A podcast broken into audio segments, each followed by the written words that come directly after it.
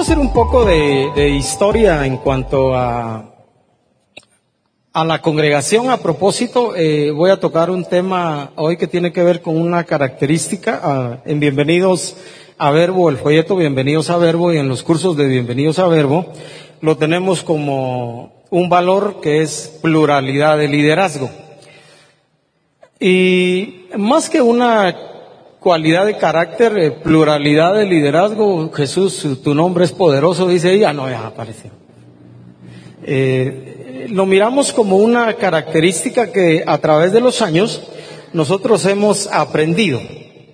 Los que, pues hay algunos aquí que son parte desde hace buen rato, antes de que nosotros nos uniéramos al Ministerio Verbo en 1988 más o menos.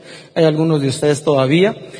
Eh, yo llegué a la congregación en 1979, hace muchos, muchos, muchos, muchos años, 1979, abril, y cuando llegué yo entonces de 21 años, me recuerdo que quien estaba al frente de la congregación era Ronnie Gilmore, algunos de ustedes lo, recuerdan, lo, lo han conocido ya.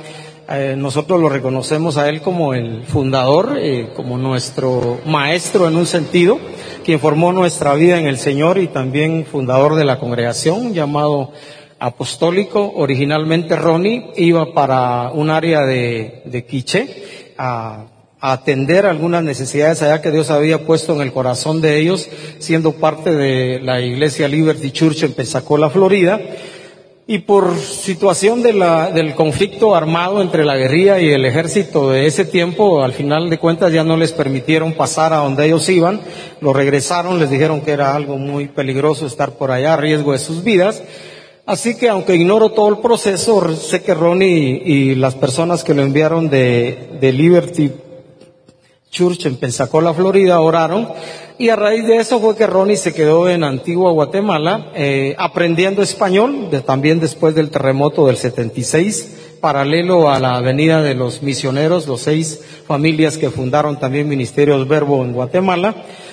Y a raíz de aprender español, pues Ronnie también estuvo eh, enseñando un poco de Biblia y así fue como surgió lo que nosotros para 1979, Pedro eh, Hernández, el esposo de, de Donny, empezó a venir en 1978 a la, a la congregación.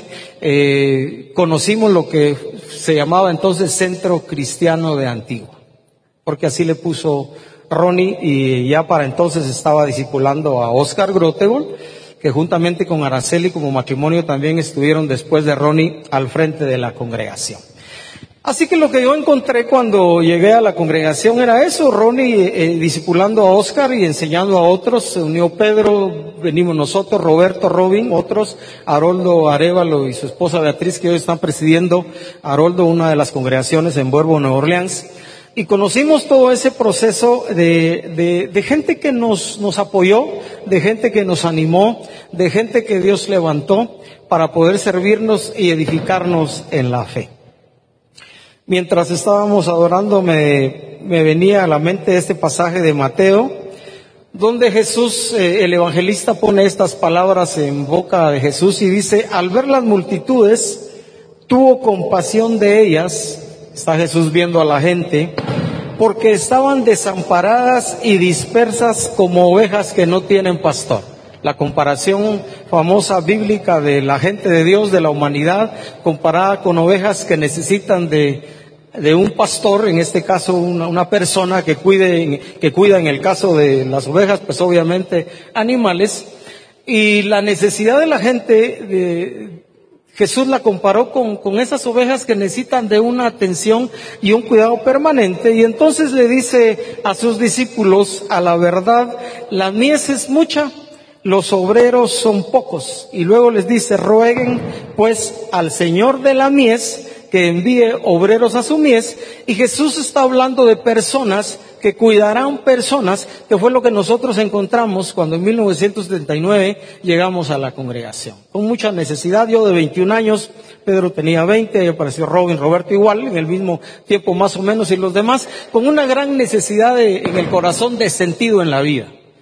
Una gran necesidad de, líderes, porque el tema es pluralidad de liderazgo, no solo pluralidad, sino pluralidad de liderazgo, eh, una necesidad de gente que apoye, de gente que ayude, de gente que anime, de gente que guíe, de gente que fortalezca, gente de carne y hueso como usted y como yo, levantados por Dios para ayudarnos. Y a través de la Biblia, lo que hemos ido aprendiendo a través de los años, quiero a propósito hablar de la congregación, porque la experiencia que nosotros tuvimos al llegar fue esa. De hecho, le preguntamos a, Ronnie, así le decimos nosotros cariñosamente hasta hoy, Ronnie, ¿cómo tenemos que decirle a usted? Yo nunca había asistido a alguna iglesia cristiana evangélica, había oído que les decían pastores, y, y le preguntamos, ¿le tenemos que decir a usted pastor? Y, Ronnie, como siempre lo ha caracterizado su humildad y su corazón sencillo, como ha sido él a través de la vida, nos dijo, no me digan pastor, díganme Ronnie. Y nosotros le dijimos, nos sentimos mal de poder decirle Ronnie. Entonces él se la, nos la puso bien elegante, vaya pues díganme hermano Ronnie. Y ahí surgió, no bueno, el hermano Ronnie, decíamos, y con el correr de los años, cuando creció la confianza, aprendimos a decirle a Ronnie, Ronnie, incluyendo el respeto. Porque el hecho de que se le diga a alguien apóstol o evangelista o maestro o pastor no garantiza el respeto ni la honra.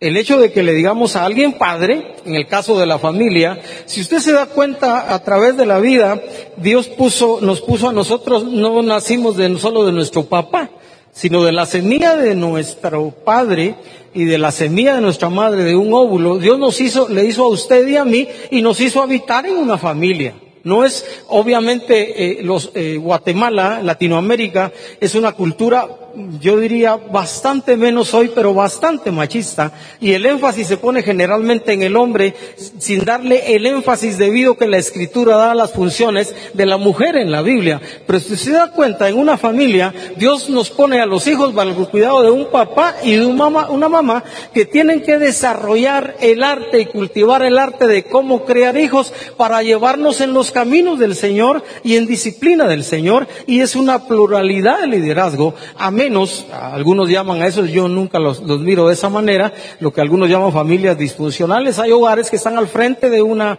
mujer por diferentes circunstancias, o de una abuela, o de una tía, o a algunos chicos les tocó, les toca o nos toca crecer con un tío o con una tía por X o Y circunstancias, o somos, algunos podemos haber sido de esos hijos que los padres no se hicieron responsables ingratos, no puedo decir otra cosa, que Dios los trate porque es el asunto de Él, pero tenemos que crecer así. Pero el diseño original de Dios es que crezcamos en una pluralidad de liderazgo que en la familia, como en cualquier lugar, Dios ha ordenado, incluyendo la iglesia. El corazón de Dios cuando uno lee la escritura, tanto en el Antiguo como en el Nuevo Testamento, late fuertemente por el cuidado de la humanidad. La historia bíblica desde Génesis para acá, la historia de los patriarcas, ¿verdad? Abraham, Isaac y Jacob y los demás, la historia del periodo de los jueces, la historia de los profetas y los sacerdotes, siempre el cuidado de Dios, los líderes de Israel, que se llaman en muchos lugares ancianos, hablando de su edad que representa su sabiduría, siempre ha estado puesta ahí para el pueblo de Dios, para que el pueblo la aproveche al máximo.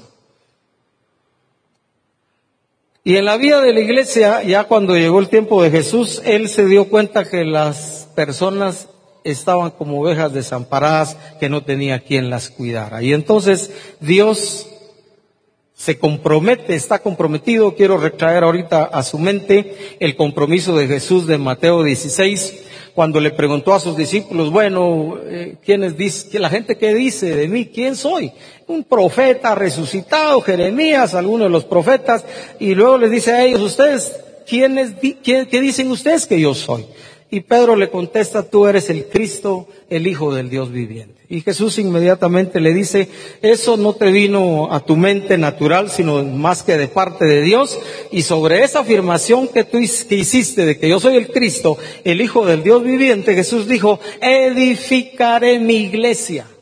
La iglesia, ustedes y yo, porque somos la iglesia, este es el lugar donde reunimos, tenemos dueño.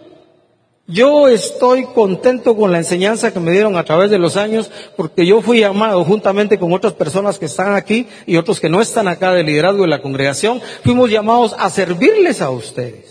Yo, usted, ninguno de ustedes me pertenece a mí, lo tengo claro en mi corazón. Dios me guarde de creerme dueño de ustedes. La iglesia es de Jesús. Jesús dijo, edificaré mi iglesia.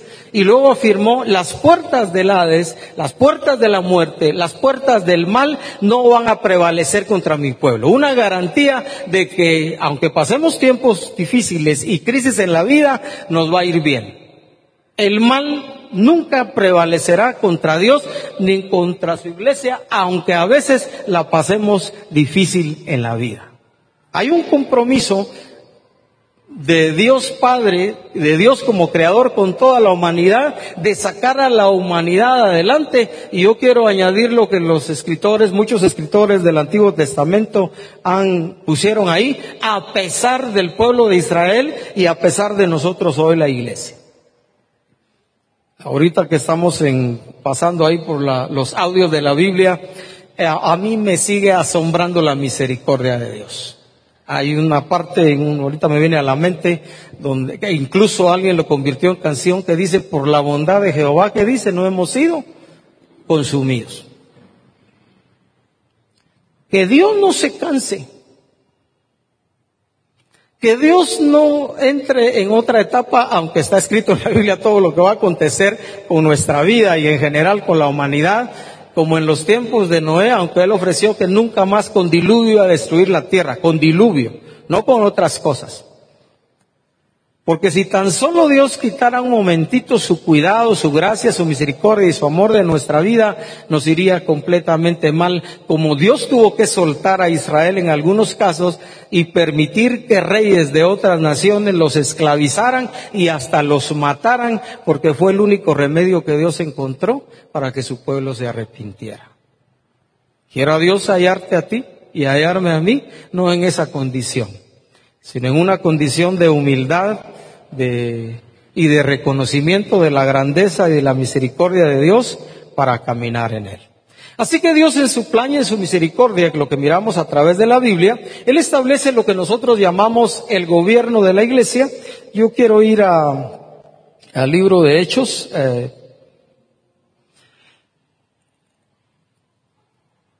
quisiera decir esto a propósito, porque es como nosotros creemos eh, a través de los años, eh, como parte de ser iglesia cristiana, de primero centro cristiano antiguo, iglesia cristiana del nuevo pacto después, y después nos unimos a Verbo. Hemos aprendido a través de los años y miramos en la Biblia que las iglesias locales, que las congregaciones locales nunca fueron encomendadas a una sola persona, ni mucho menos en todo el Nuevo Testamento a una persona que se designa como pastor.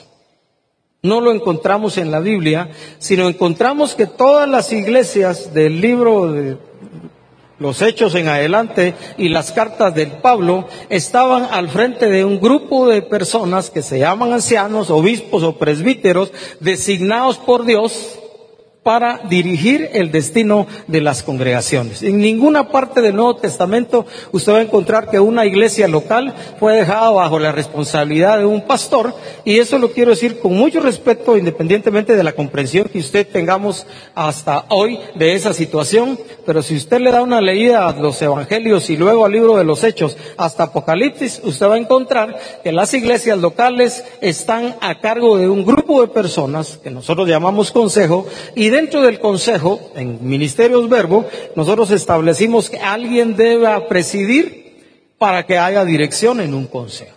Nueva mujer, los grupos de nueva mujer funcionan con equipos de trabajo. Los jóvenes funcionan con equipos de trabajo. En la alabanza tenemos que establecer, después de pasar una serie de situaciones que hemos pasado en el grupo de alabanza, un equipo de trabajo que dirija al grupo porque creemos en el trabajo en equipo. Y cuando hablamos de pluralidad de liderazgo, estamos hablando también del arte de aprender a trabajar en equipo. Mire, le comento que es bien fácil que uno solo tome las decisiones. Es bien sencillo. No hay opiniones, eh, se hace lo que yo digo y ya. Es bien sencillo, ¿verdad? Algunos escogen ese tipo de liderazgo, pero no es el liderazgo bíblico. Usted lee, por ejemplo, la historia, ¿quiénes recuerdan la historia de Hechos 15? Levanten la mano, alguno le viene a la mente la, la historia que hay en Hechos 15 cuando hay un concilio en Jerusalén. Sí, los judaizantes y un rollo que se arma porque querían que los creyentes gentiles se circuncidaran y guardaran otras cosas de la ley. Y ahí se reúnen a dilucidar una serie de problemas, apóstoles, profetas, evangelistas, ancianos y la congregación hasta que llegan a una decisión. Y usted va a encontrar que tomaron una decisión en equipo. Eso es arte. Por supuesto es más fácil, eh, vamos a hacer tal cosa ahora vamos a hacer tal cosa. Mira vos, no, aquí no se opina, aquí solo eso se hace, punto. No, en equipo, mucha, mucha tengo una idea. Eh, ¿Cómo así? Totalmente diferente a la que dijo el otro. Y cómo compaginamos y cómo convergemos y cómo estamos de acuerdo en una visión, porque ese es el arte del gobierno de la iglesia. Liderazgo plural llamado a dirigir los destinos en general de una iglesia local pero que deben tener como visión común honrar a Dios, guardar la unidad del Espíritu y buscar el propósito de Dios para ese grupo, para que entonces las cosas caminen en orden.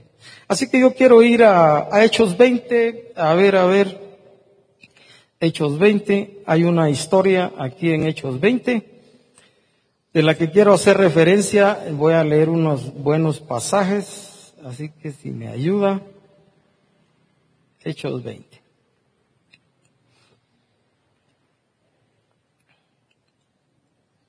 Esta es una historia eh, en el que Pablo es uno de los protagonistas, hablando de pluralidad de liderazgo y la vida de las iglesias, las congregaciones locales en manos de un grupo de personas. Dice en Hechos 20:17, este es Pablo, enviando pues desde Mileto a Éfeso, hizo llamar a los ancianos de la iglesia. Cuando vinieron a él les dijo, vosotros sabéis cómo me he comportado entre vosotros todo el tiempo desde el primer día que entré en Asia, sirviendo al Señor con toda humildad y con muchas lágrimas y pruebas que me han venido por las acechanzas de los judíos. Y como nada que fuese útil he rehuido de anunciaros y enseñaros públicamente y por las casas, testificando a judíos y a gentiles acerca del arrepentimiento para con Dios y de la fe en nuestro Señor Jesucristo. Ahora he aquí ligado yo en espíritu voy a Jerusalén sin saber lo que allá me va a acontecer, salvo que el Espíritu Santo por todas las ciudades me da testimonio diciendo que me esperan prisiones y tribulaciones. Pero de ninguna cosa hago caso ni estimo preciosa mi vida para mí mismo, con tal que acabe mi carrera con gozo y el ministerio que recibí del Señor Jesús para dar testimonio del Evangelio de la gracia de Dios. 25. Y ahora he aquí yo sé que ninguno de todos vosotros, entre quienes he pasado predicando el reino de Dios, verá más mi rostro. En otras palabras, estaba en un tiempo importante de su vida y él creía que ya no iba a ver a la gente que le estaba hablando. Por tanto les dice, yo les protesto en el día de hoy que estoy limpio de la sangre de todos, porque no he rehuido de anunciaros todo el consejo de Dios. Por tanto, le dice a los ancianos, a un grupo de personas, Mirad por vosotros y por todo el rebaño en que el Espíritu Santo os ha puesto por obispos para apacentar la iglesia del Señor, la cual él ganó por su propia sangre. La iglesia, ustedes y yo fuimos comprados por Jesús. 29. Y estas son las advertencias que hace Pablo. Porque yo sé que después de mi partida entrarán en medio de vosotros lobos rapaces que no perdonarán al rebaño y de vosotros mismos se levantarán hombres que hablen cosas perversas para arrastrar tras sí a los discípulos. Por tanto, velad, acordándoos que por tres años de noche y de día no he cesado de amonestar con lágrimas a cada uno. Y luego termino leyendo el 32. Y ahora, hermanos, os encomiendo a Dios y a la palabra de su gracia, que tiene poder para sobreedificaros y daros herencia con todos los santificados. La forma que Pablo trabajaba entre el pueblo de Dios, sirviendo a la iglesia y reconociendo que el llamado para un grupo de personas para ser obispos, para ser ancianos, para ser líderes de una iglesia local. Trabajo en unidad. En 1983, 82, más o menos 82, 83, Ronnie eh, delegó a, Oscar al frente de la congregación. Eh, eligieron uno de entre nosotros como anciano, eligieron diáconos y empezamos a funcionar de otra manera, Ronnie haciendo espacio para poder operar como congregación y entramos en otro proceso, eh, todavía no éramos verbo, ya para entonces habían denominado al grupo Iglesia Cristiana del Nuevo Pacto, nos, reuníamos allá en la, allá cerca del César Brañas, Ahí estuvimos por muchos años, hasta el 99, y entramos en otro proceso de la vida congregacional en el que seguimos aprendiendo uh, del liderazgo que Dios nos estaba dando en una u otra dimensión.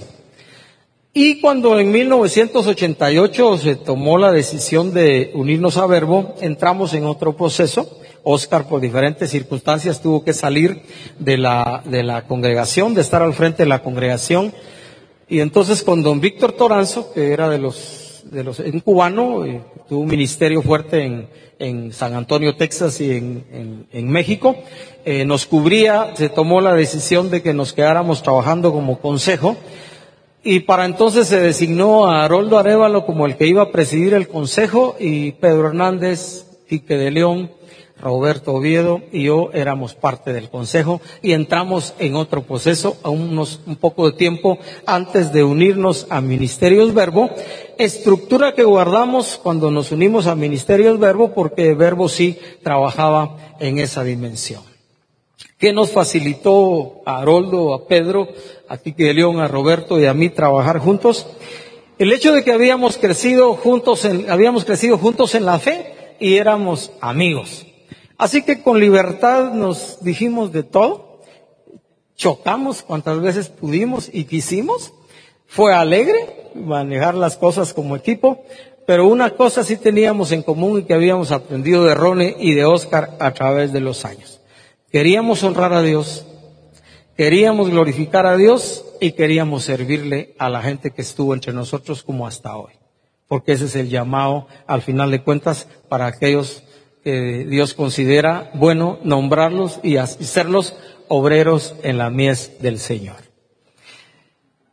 Nos chocamos muchas veces porque el trabajo en equipo no es fácil, pero lo que recuerdo es que después de dos o tres o cuatro horas de reunión, a veces muchos más, cinco o seis horas, salíamos después de habernos molestado un buen poco a tomar una sopa min allá del chino en la antigua, famoso en aquel tiempo, pero en paz. Y ya después nos íbamos contentos a casa porque éramos hermanos y éramos amigos y Dios nos había puesto a servir juntos a la congregación y nosotros, entre comillas, debíamos ser en una u otra medida ejemplo y modelo de cómo sobrellevar y aprender las diferencias que se dan entre hermanos, porque ciertamente hay. Si usted no ha tenido ningún problema en, la, en esta congregación, le felicito, qué bueno. Pero nosotros hemos aprendido a través de los años que aún en medio de ser seres humanos, comunes y corrientes, eso sí, lavados con la sangre de Jesús y como hijos de Dios, hemos aprendido a estar juntos y a servir juntos. Yo ya tengo veintipico años de estar presidiendo la congregación. Eh, creo que va a llegar el momento de hacerme a un lado y que alguien más presida. Lo quiero decir así con toda libertad. Hace varios años eh, me recuerdo que me empezaron a invitar a, cuando empecé a estar al frente de la congregación unos años, empecé a salir a predicar algunas congregaciones a Guate y entonces me dijeron si ya me querían llevar de aquí. Entonces yo aquí públicamente dije, el día que yo me vaya a hacer a un lado de la congregación, tendré la libertad de poder decirlo porque esto se trata de eso precisamente, de hacer una función, de hacer una tarea y entender los tiempos de Dios para llevar las congregaciones, iglesias locales, a otro nivel. Pues ya, ya son veintipico de años al frente de la congregación. He estado contento, les cuento, ustedes son una bendición, créanlo, de verdad, usted es un tesoro de Dios para mí, porque e, e, es un privilegio de verdad para mí servir a Dios sirviéndoles a ustedes, pero llegará dentro de poco un tiempo, un momento en el que yo me tendré que hacer un lado. Espero, eh, creo, lo que siento en mi corazón es que seguiré sirviendo entre ustedes, ¿verdad? Eso, eso me, me, bendice mucho, porque esta es mi casa y esta es la familia en la que Dios me ha edificado a través de los años de muchas maneras, incluyéndolos a ustedes. Pero la vida de las iglesias locales, lo que nosotros miramos en el Nuevo Testamento, está a cargo de un grupo de personas. Por eso es que nosotros, entre comillas, como parte de verbo, no usamos el título de pastor. Eh, dígame, Quique, que para mí es suficiente. Por favor, ya incluye el respeto. Quiero ir a, para afirmar esta realidad de, de la Biblia, quiero ir a Tito, si está en la Biblia, capítulo 1.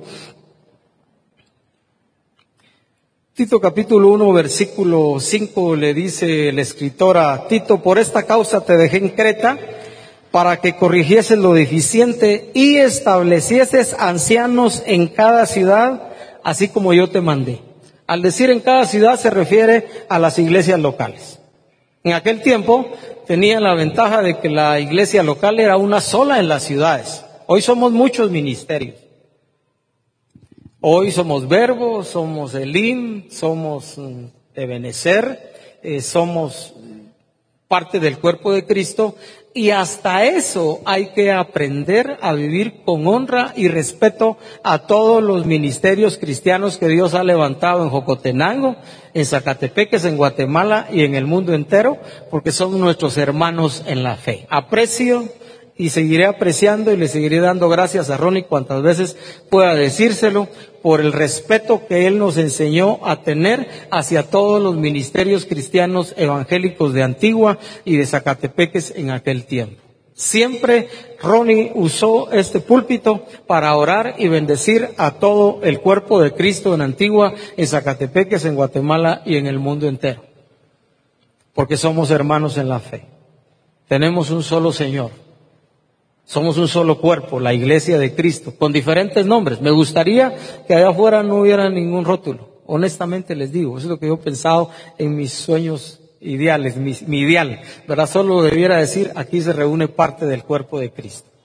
Y que dejemos las divisiones y las crisis que muchos de nosotros los líderes hemos causado separando el cuerpo de Cristo en vez de unirlo, ignorando las palabras de Jesús que dijo que cuando usted y yo y todo el cuerpo de Cristo seamos uno, la gente conocerá que Él fue enviado del Padre. No hay evangelismo más poderoso que la unidad de la iglesia. Y aprecio la enseñanza de Ronnie, que siempre de verdad nos animó a respetar y a honrar a todos nuestros hermanos en la fe de los diferentes ministerios. Hasta hoy hemos tratado de usar este púlpito para eso y no para denigrar absolutamente a nadie.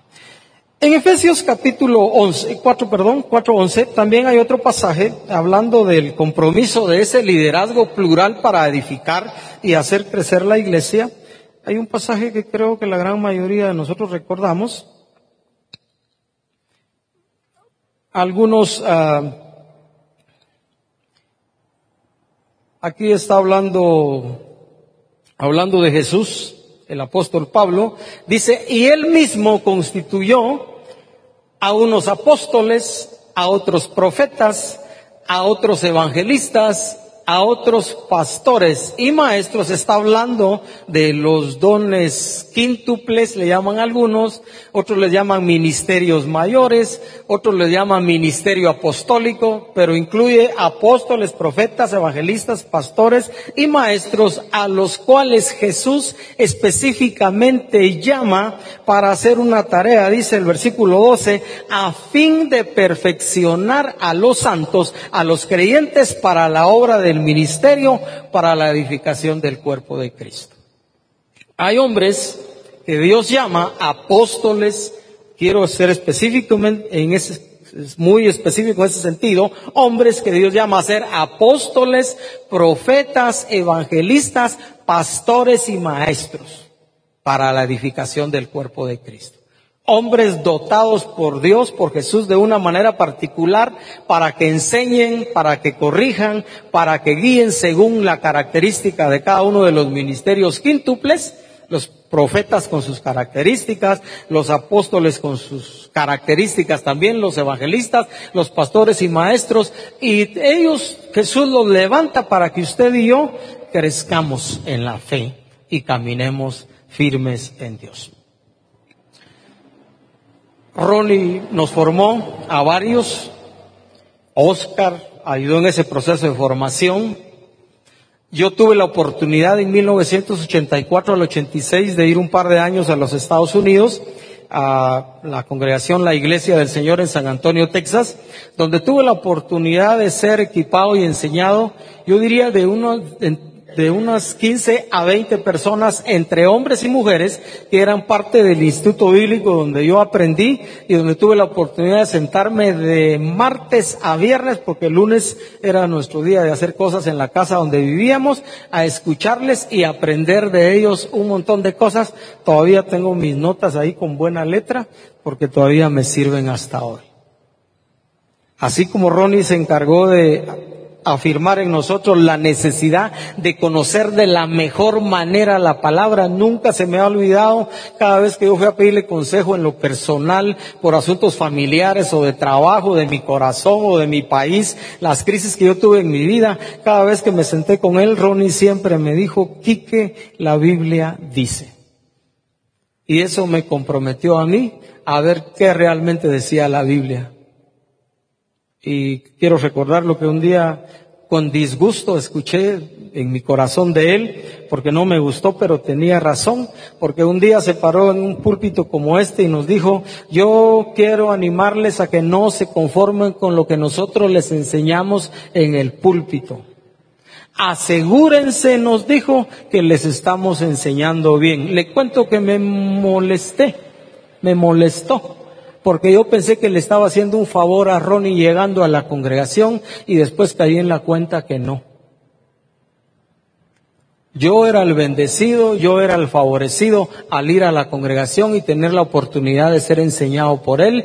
Y aunque no me gustó, de ahí en adelante tuve que ir a, voy a ver qué dice la Biblia. Pues yo no sé si a usted le gusta o no leer, pero la cultura latina no es una cultura que tenemos mucha fama por ser lectores, le gusta más desde que surgieron los microondas, ¿va? Pepián en microondas. Pepián de bolsa. En lugar de dorar, eso es para que le empiece a dar hambre, dorar los chiles, como huelen de rico cuando están en el comal, el mil tomate y todas esas cosas que le echan al pepián. Dios decidió no hacer microondas para cristianos. Nos formamos en el crisol de la vida. Y cada uno, dice la Biblia, dará a Dios cuenta de sí. Así que estos hombres, profetas, apóstoles, evangelistas, pastores y maestros son llamados en el cuerpo de Cristo, reconocidos por su, obviamente por su llamado para hacer una tarea y son llamados a edificarnos también. Yo le agradezco a Dios, como le digo, eh, al regresar de un, día Dios me puso a hacer una, una tarea eh, en un cuaderno y me puso a escribir de Ronnie que había aprendido él, lo más significante que había sido para mi vida, la escuela de él, de Oscar, de Haroldo. Y ahí expuse a mis maestros, don Tono, eh, doña Yolanda Ajo, Elohim Ajo, Joe Flores, Moisés, y todos los que me enseñaron en el Instituto Bíblico. José Juan Sáenz. Y ahí me puse a escribir. Una escuela de vida para mí que no ha llegado, no llegó por gusto a mi vida y a mi corazón. Y quiero terminar esta reflexión en cuanto al, liderazgo plural que, que, tenemos en la congregación, con lo que creo que debiera ser una actitud consecuente nuestra como creyentes ante la autoridad, por supuesto, ante nuestros padres. El primer mandamiento con promesa que dice, honra a tu padre y a tu madre, no dice solo al padre, honra a tu padre y a tu madre para que te vaya bien. En el Antiguo Testamento dice, en la tierra que Jehová tu Dios te da, y en el Nuevo Testamento, para que te vaya bien y seas de larga vida sobre la tierra. Entonces yo quiero ir a, Tesalonicenses, primera Tesalonicenses capítulo 5, para terminar esta pequeña reflexión en cuanto a pluralidad de liderazgo, con una actitud que creo es trascendente en nuestra vida para que nos vaya bien.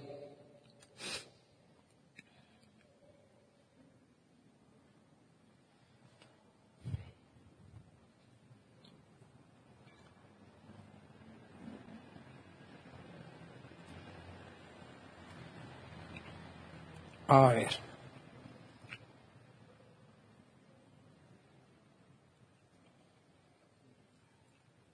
Primera Tesalonicenses capítulo 5. Una de las cosas que me ha entristecido a través de, los años es ver el precio caro que se paga por la rebelión. Hijos, ovejas, hermanos en la fe, trabajadores en las empresas, cuando somos rebeldes a los empresarios o a los gerentes, contra el gobierno, el precio de la rebelión es carísimo. Dios condena la rebelión, lo compara con la idolatría. Y creo que nosotros como hijos de Dios debiéramos mantener permanentemente en nuestro corazón una actitud de respeto y de honra permanente contra toda persona que es autoridad, sin importar que haga las cosas bien o las haga mal. A mí me costó aprender eso en la empresa donde estuve por años, en la casa con mi padre, para que les cuento lo difícil que fue. Pero un día aprendí que yo no era absolutamente nada ni nadie para rebelarme contra mi papá y mi mamá y contra los gerentes en la empresa. Más bien debería estar agradecido por la casa que Dios me dio y el trabajo que pude tener a través de los años. Punto. Y dejé de sufrir muchas cosas en mi corazón porque Dios jamás honra a los rebeldes. Jamás. Eso hay que tratarlo fuerte en el corazón, la rebeldía. Así que en Tesalonicenses capítulo 5, si lo van a poner allá, vamos a leer los versículos 12 y 13 nada más. Y quiero poner esto también como un ruego del Señor, es tesalonicenses, ¿verdad? No Efesios. Ese mero. Dice Pablo, le rogamos hermanos que reconozcan a los que trabajan entre vosotros y les presiden el Señor y los amonestan y que los tengan en mucha estima y amor por causa de su obra. Tened paz entre ustedes. Así de sencillo. Nunca se me olvidó la, la última bajadita, fue la última, la última, la última de mi caballito en el que yo me había subido luchando contra la autoridad de mi padre. Un día eh, Dios trató conmigo y me llevó a la tablilla, a un lugar donde me dijo, mira aquí que te quiero decir una cosa. E, es, era lo único, lo, lo que yo necesitaba para entender que no tenía por qué rebelarme contra la autoridad en el caso de mi padre. Mira, me dijo, si lo único que tenés que agradecerle a tu papá es que un día te tuvo con tu mamá y por eso hoy estás aquí y ahora me conoces, suficiente razón para estar agradecido con tu papá. Y ahí solté todos los lazos que había agarrado del caballo porque me había prendido a la rebelión de mil maneras y ahí se acabó. Y le dije, Dios, tenés razón. Y entonces ya con esa escuela y la escuela de mi liderazgo en la congregación también me sirvió para hasta hoy, en medio de las luchas que pasan en el corazón contra la autoridad, respetar al gobierno y no hablar mal de él, respetar a los diputados, a los alcaldes y a sus corporaciones municipales, honro la memoria de mi padre y de mi madre, todavía tengo familia. Y honro a las personas como Ricardo, como Giovanni, como Franklin, como Carlos Amayoa, Carlos Rivera y otros que son parte del consejo de la congregación, con los cuales considero un privilegio servirles a ustedes. Cuando uno conoce lo que es la autoridad de Dios, donde quiera que va, reconoce autoridad. No tiene por qué decir uno, ¿y vos quién sos para decirme a mí? ¿Y vos por qué me mandas? Y todo ese tipo de cosas que crecen en el corazón, en lugar de decir, con mucho gusto, hago lo que querrás. El liderazgo plural establecido por Dios para su iglesia local tiene el propósito de edificarnos y ayudarnos. Y la mejor actitud que usted y yo tenemos es reconocer esas funciones que Dios puso y vivir, como dice Pablo a los de Tesalónica, estar en paz. Dormir en paz. Amén. Papás, que Dios les bendiga su tarea de seguir haciendo. Mamás, la tarea de servir a sus hijos.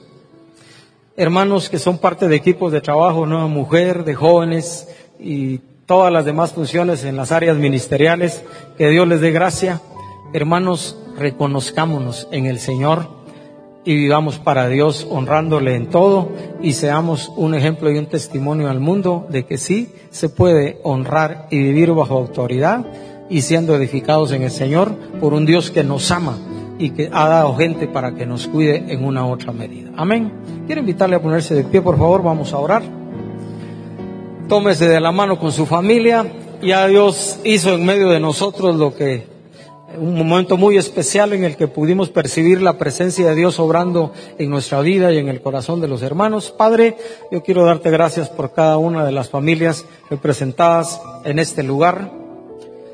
Gracias por la gente que has llamado entre nosotros a servir siendo parte de equipos de trabajo. Pero gracias principalmente Dios amado por tu corazón de bendecirnos y edificarnos y no dejarnos solos en este caminar, Señor, en el que te hemos necesitado a ti permanentemente y nunca nos has dejado solos y has permitido que personas nos acompañen en este proceso de crecimiento y desarrollo. Señor, que nos encontremos en todo tiempo honrándote a ti, glorificándote a ti, amándote con todo el corazón. En el nombre de Jesús. Amén.